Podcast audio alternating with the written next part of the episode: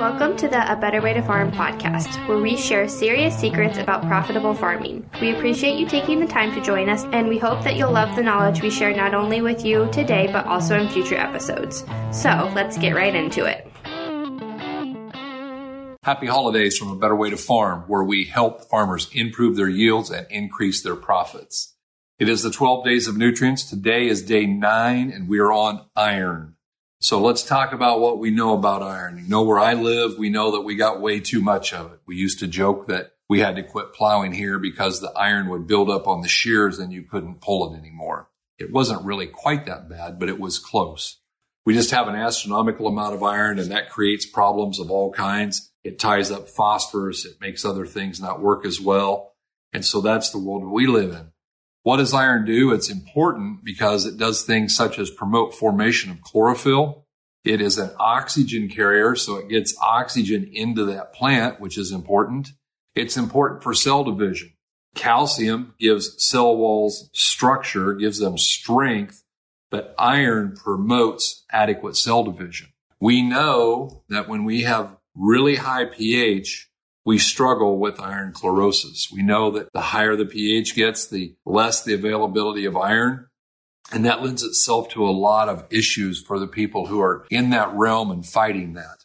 Excessive phosphorus can trigger iron deficiencies in acid soils. So if you live where I live and we fight the acidic and we have to put on lime and you have put on too much phosphorus, that in and of itself will create an iron deficiency.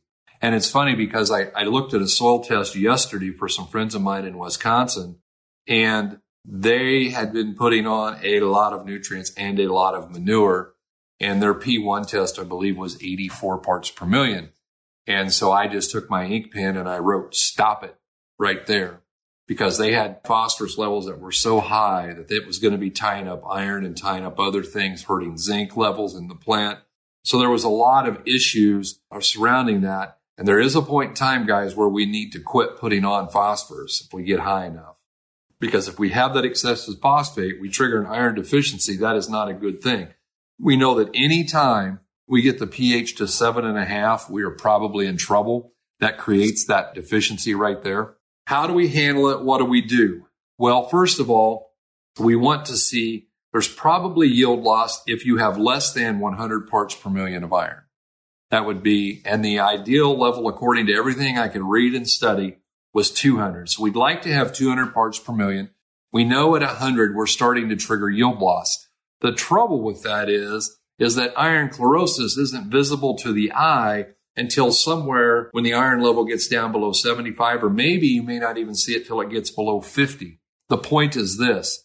By the time we see visible signs of iron deficiency, we have lost significant yield. So what are we going to do about it? How are we going to fix it? How are we going to work on it? Well, we can put a chelated iron in the seed trench. It has to be chelated. It has to be 100% protected or it's going to tie up with the phosphorus and the high pH that you already have. It's just going to grab onto it render it unavailable. And so that will work. Probably a better choice in this instance is as a foliar. Everything that I read, everything that I could find said two things. One, iron and manganese work together and they're very important. That would make sense. It makes that plant dark green. That improves photosynthesis. That makes us do a better job of producing fruit. Two, the thing that everybody agreed upon, no matter which one of the books I was looking in, was that iron is always best applied as a foliar feed. That we can put it on after the plant is up, foliar feed it straight into the plant, and get the best results.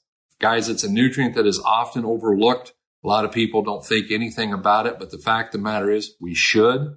And we want to make sure we're doing the right thing here. You guys know it's never wrong to do the right thing.